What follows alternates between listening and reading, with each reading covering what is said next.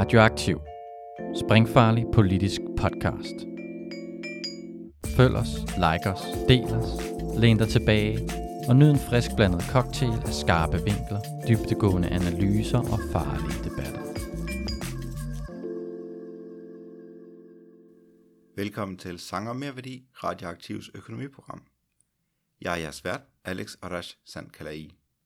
I det her afsnit skal vi møde Tommy Andersson, der er professor i økonomi ved Lunds Universitet, medlem af komiteen for Nobelprisen i økonomi, og han er forfatter til bogen Algoritmenmakeren, eller Algoritmemageren, der handler om, hvordan vi kan bruge beslutningsalgoritmer til konkrete samfundsproblemer. Som sagt er Tommy Andersson ved Lunds Universitet, og han er svensk. Efter lidt diskussion frem tilbage er vi blevet enige om at forsøge at lave en skandinavisk afsnit, så jeg taler dansk, Tommy taler svensk, og vi håber, at hvis vi begge to taler langsomt nok, så forstår vi hinanden, og I forstår os.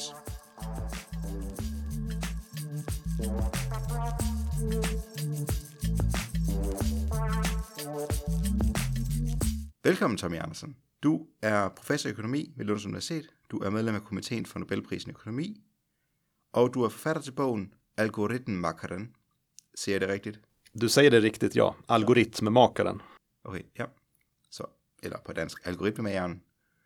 Om hvordan vi kan bruge beslutningsalgoritmer til konkrete samfundsproblemer. Når vi hører ordet algoritme, så tænker mange folk på Silicon Valley-løsninger med kunstig intelligens og overvågningsteknologi. Men det er ikke, hvad du mener, når du snakker om algoritmer. Så allerførst, hvad er en algoritme i den här sammenhæng? Ja, det är bra att du säger Silicon Valley. För som du också påpekar så de flesta människor tänker ju kanske på en algoritm som bestämmer vilken typ av reklam vi ska se i våra sökmotorer, till exempel när du googlar på någonting. Eller kanske någon algoritm på Facebook som bestämmer ditt, ditt flöde.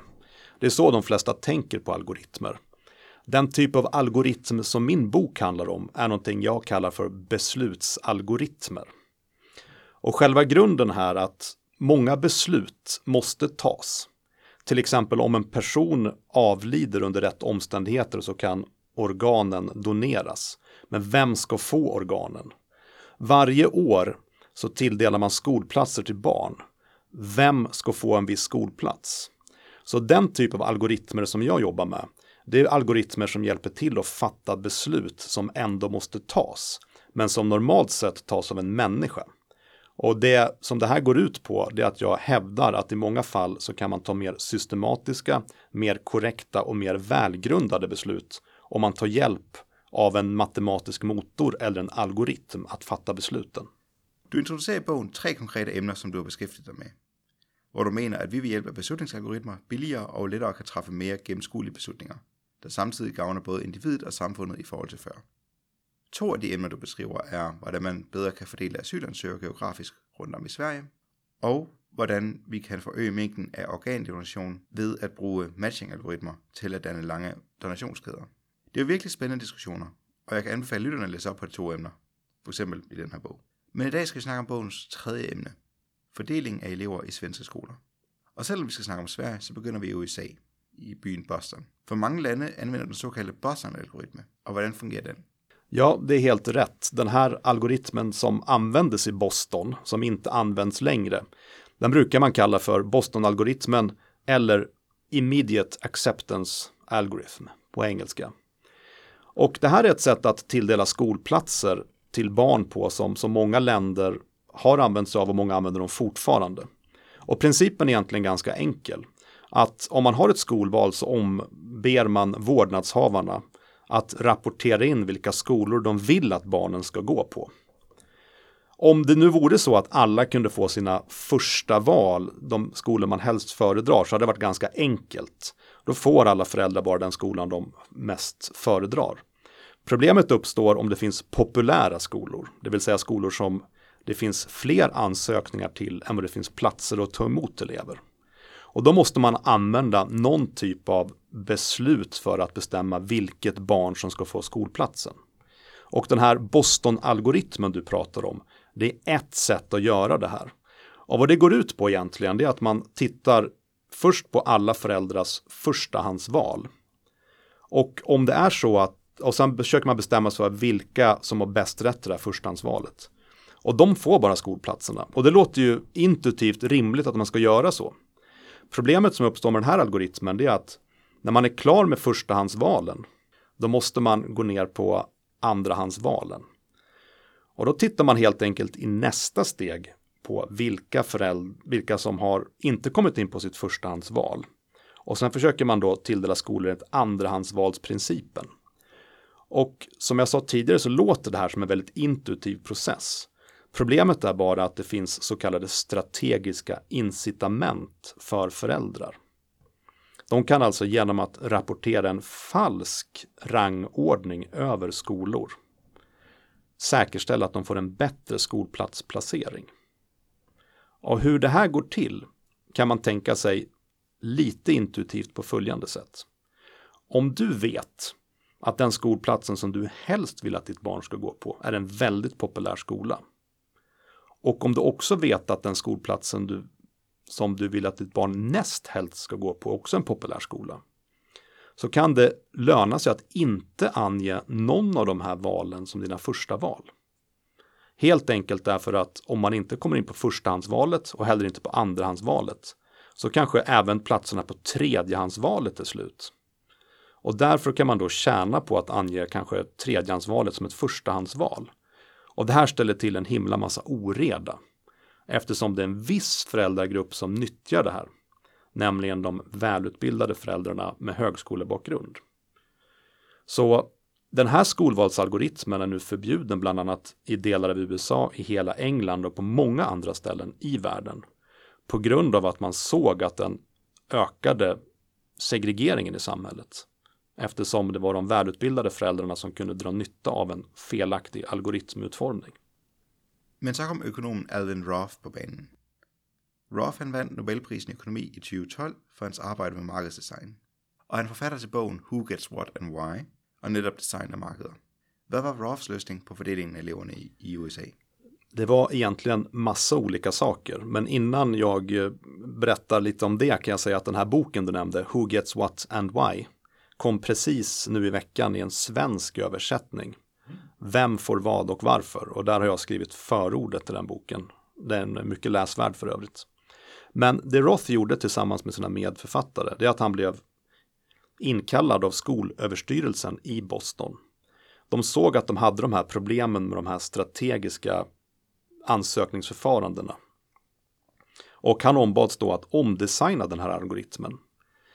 Roth hade då länge, under många, många år, och nu är vi någonstans i början på 2000-talet, han hade mer än 25 år studerat olika typer av allokeringsalgoritmer.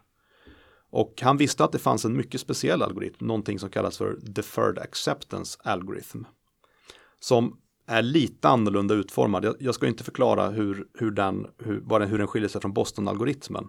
Men man kan säga att till skillnad från Boston-algoritmen så vet man inte placeringen av skolorna förrän algoritmens sista steg. Och han visste då att om man använder den här algoritmen så respekterar man inte bara skolornas antagningsregler men man omöjliggör också för alla föräldrar att strategiskt kunna tjäna på att rangordna skolor på ett specifikt sätt. Och det är den enda algoritmen som gör det här. Så han rekommenderade att man skulle använda den här i Boston. Och det som hände då, det var ganska anmärkningsvärt. Eh, för om vi tar fallet med New York istället, det har siffrorna mer aktuellt i huvudet, så är det ungefär 100 000 barn varje år som ska tilldelas skolplats. När man använder då den här Boston-algoritmen så var det ungefär 30 procent av alla de här barnen som inte fick någon skolplacering i den första rundan. Alltså 30 000 barn. Det var 30 000 barn som inte kom in på den skolan de helst ville? Ja, inte, inte på någon av de skolorna som de rang, okay. inte på någon av de skolorna som de rangordnar. Noll. Eh, och då fick man då ha en andra ansökningsomgång och, och, och så fick man hålla på så där väldigt länge. När man bytte den här algoritmen då, den här deferred acceptance algorithm, så såg man inte bara att föräldrar började bete sig mindre strategiskt. Man såg också att man kunde placera barn på skolplatser till mycket högre grad. Så den här siffran 30 000 barn som inte fick någon av sina skolor som de rangordnade kunde minskas till 3000. Så man reducerade eh, problemet med ungefär 90 procent av barn som inte kunde bli placerade. Enbart på grund av att man bytte algoritm.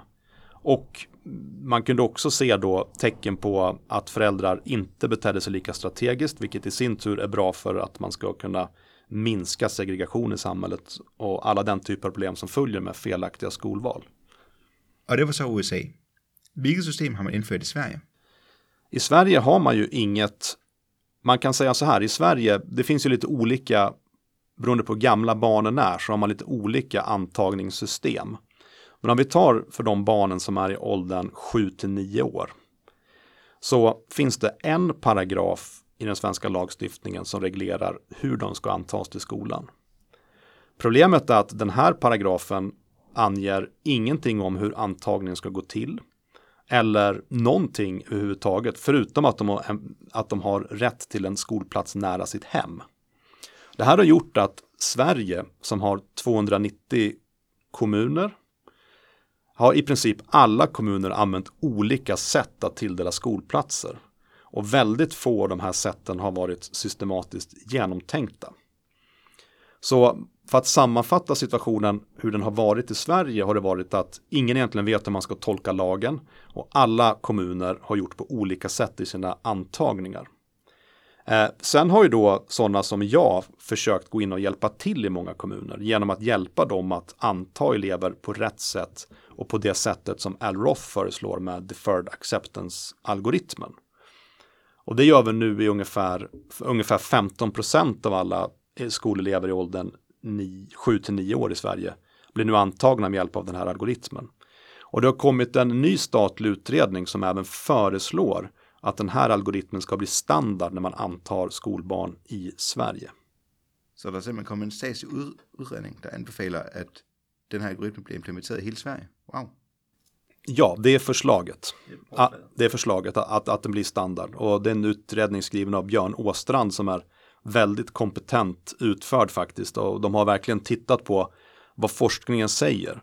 För att även om det kan låta som en liten detalj, vilket, vilket, exakt vilket system man har för att anta skolelever, så kan det vara nyckeln, inte bara för att uppfylla föräldrars önskemål om skolplatsplacering.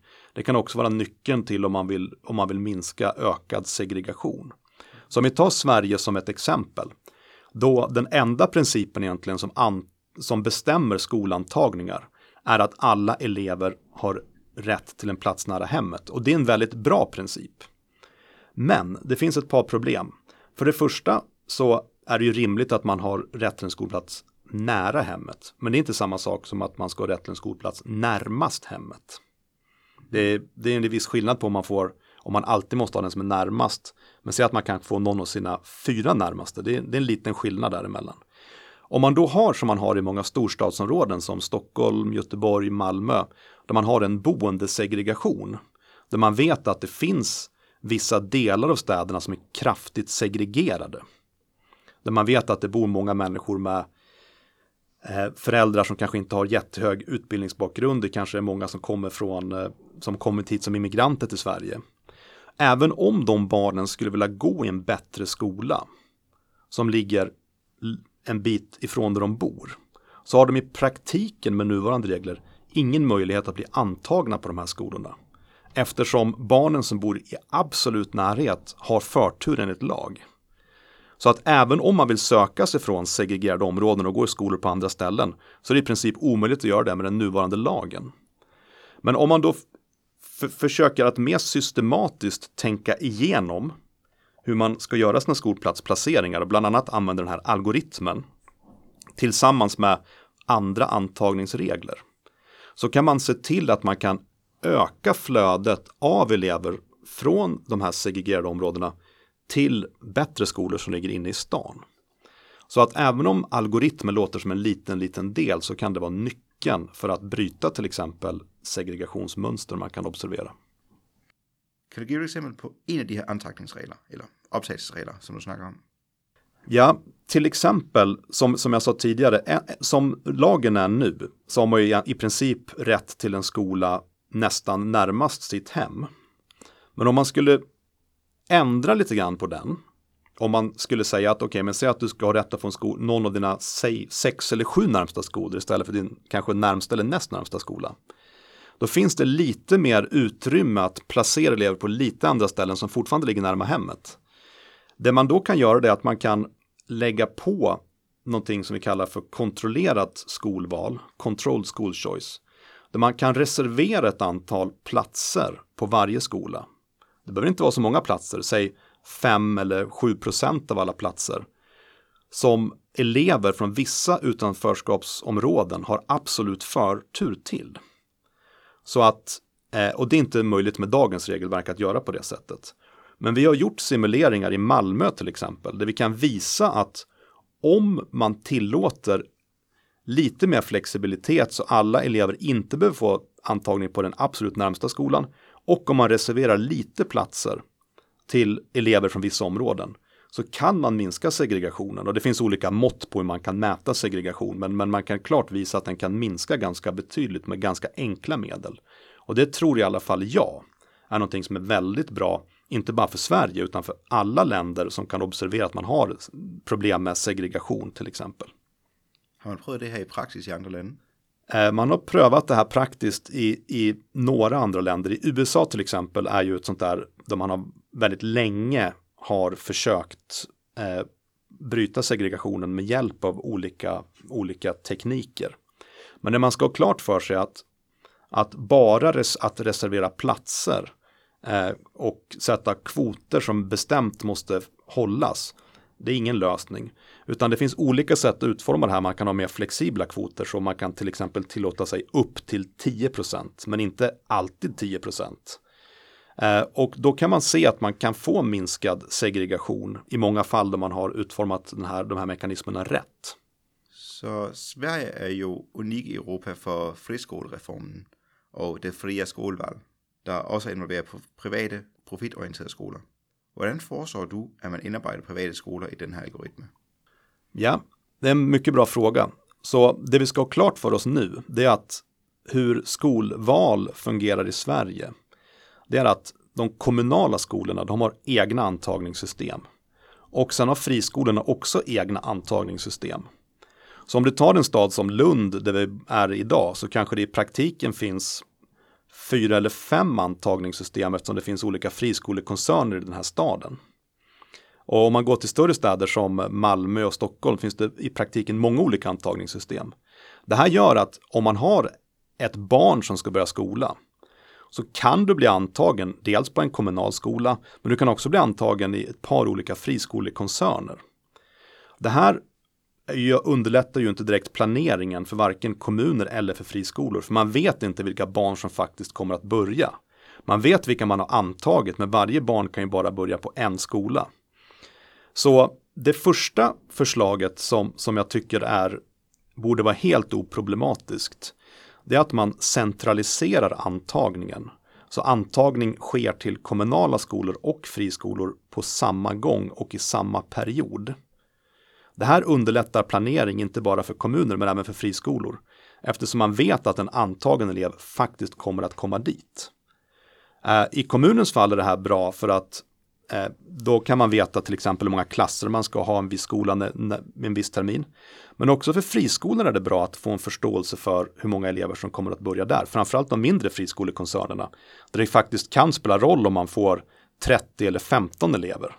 30 elever kan man fylla en hel klass, 15 elever kan man inte fylla en hel klass. Så eh, det man kan göra inom ramen för ett sånt här centraliserat antagningssystem det är att man ser till att det finns ett, ett ställe där man söker skolor, alldeles oavsett om det är en friskola eller om det är en kommunal skola. Jag tänker också att politiskt så är det här gott, för jag kan föreställa mig att det är några av de här privata skolor som har väntelistor. Och det är en stor forskel i inkomst och utdannelse mellan de familjer, där skriver deras barn in på väntelistor och de så inte gör. Imens man i det här systemet vill ha möjligheten för att skapa mer lika möjligheter för att komma in på de olika skolorna. Ja, precis. Eh, det är bra att du nämner det, för att de allra flesta friskolor i Sverige, de antar inte baserat på avstånd, utan de, det finns ett antal olika sätt de kan anta elever på. Ett av det vanligaste sättet är att man antar via en kö. Och det man då kan se, det är att det är föräldrar med bra utbildningsbakgrund och rika föräldrar som ställer sina barn i kö från en väldigt tidig ålder. Vilket gör att att det är väldigt svårt för någon annan som inte tänker ett par år i förväg att bli antagen på de mest attraktiva friskolorna. Eh, men det är ett problem i sig det här med kötid, men alldeles oavsett om man behåller kötid på friskolor eller inte, så skulle det ändå vara bra att ha ett gemensamt antagningssystem. Det är nämligen så att det är ingenting som emotsätter att kommunala skolor och friskolor har olika antagningsregler, även om de ingår i samma system. Eh, sen kan man ju då tycka som, eh, som privatperson och forskare, som, som jag till exempel, att, att det här med kösystem, det är ingenting som, som jag personligen tycker är en bra idé. Jag tycker att det är ytterligare ett sätt som spär på en, en segregation i samhället. Och om man nu bestämt måste anta på något annat sätt och enligt andra regler på friskolor så kan man göra det på andra sätt, till exempel med hjälp av lotterier eller, eller någonting i den stilen.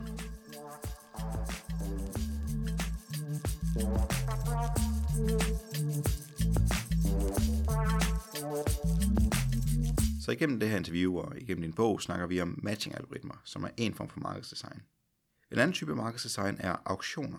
Og du var jo netop med til at uddele sidste års Nobelpris til økonomerne Milgram og Wilson for deres arbejde med auktionsteori. Så jeg vil gerne høre, hvorfor auktionsteori? Hvad er det store bidrag? Om vi börjar och tar det, det mer generella så är det så att man kanske inte tänker på det men aktioner finns precis överallt runt om oss. De flesta som tänker på en aktion, de kanske tänker på en gårdsaktion där det står en auktionsförrättare och du lägger bud om du vill köpa en, en vas eller en soffa eller en fåtölj. Det är så de flesta tänker på auktioner, men, men faktum är att redan när du vaknar på morgonen, innan du ens har lämnat din lägenhet eller ditt hus, har du redan varit med i ett antal olika auktioner. Så till exempel de flesta människor som vaknar på morgonen, de kanske sätter på en kopp kaffe eller en kopp te. Det elpriset du betalar för att göra ditt kaffe eller ditt te bestäms på en auktion. När du äter din frukost då kanske du tittar på sociala medier på din telefon och där utsätts du för annonser. De här annonserna som du utsätts för bestäms med hjälp av en auktion som hela tiden ligger i bakgrunden och bestämmer vad, vad, du ska göra. Och på motsvarande sätt så dina pensionspengar som du får varje månad när du får din lön investeras i olika auktionsliknande, med hjälp av olika auktionsliknande format i olika börser runt om i världen. Så auktioner finns precis överallt. Och de påverkar våra liv både direkt och indirekt hela tiden. Och vi tyckte då att det här är ett väldigt viktigt bidrag att belöna. Att någon faktiskt på riktigt inte bara kan förstå vad det är som är problem i auktionsdesign, men också kan föreslå många konkreta lösningar på hur auktioner borde designas. Och det är därför Wilson och Milgram har belönats med årets Nobelpris, eller förra årets Nobelpris. Och du har skrivit den här boken om, hur matchingalgoritmer kan hjälpa på konkreta problem. Är det några insikter från auktionsteori, du på samma sätt? går det att de skriver på att bli implementerade? Låt oss börja med att ta det som vi faktiskt har implementerat då. Så eh, vi är ju alla bekymrade om, eh, om vår miljö runt omkring oss och vi har sett, eh, vi ser att vi har, vi har en ökat problem med global uppvärmning och sånt där.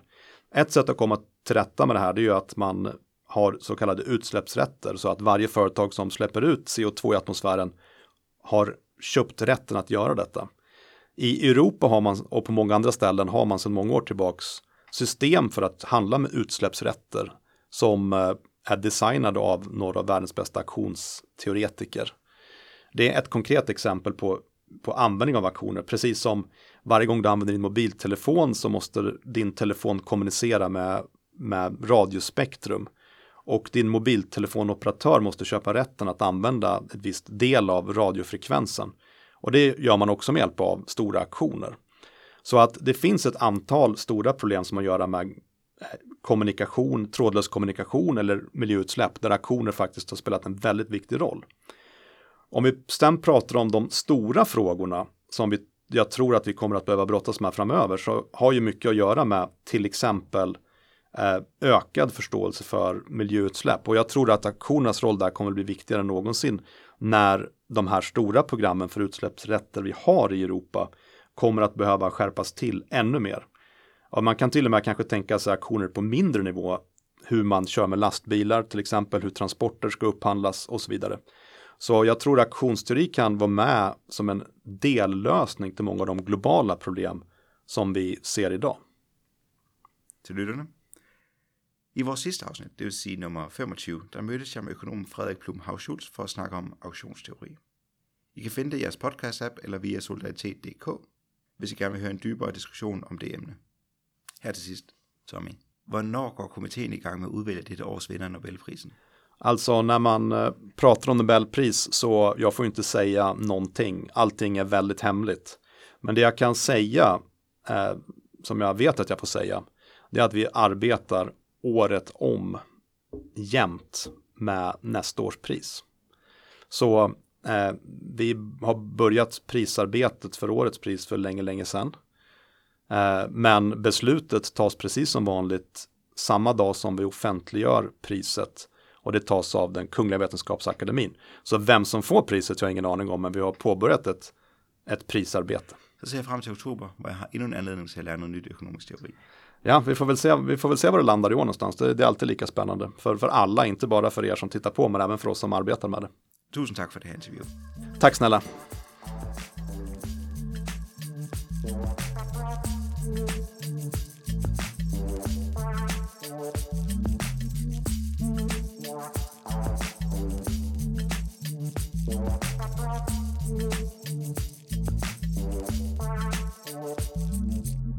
Oh ja. Inden du smutter, husk nu lige at følge Radioaktiv. Vi er på Facebook, Twitter, på SoundCloud eller i din podcast-app. En række af vores podcasts udkommer også som video på YouTube. Du må også gerne dele os med dine venner. Hvis du er ellevild, så kan du gå ind på solidaritet.dk og blive medlem af vores medie.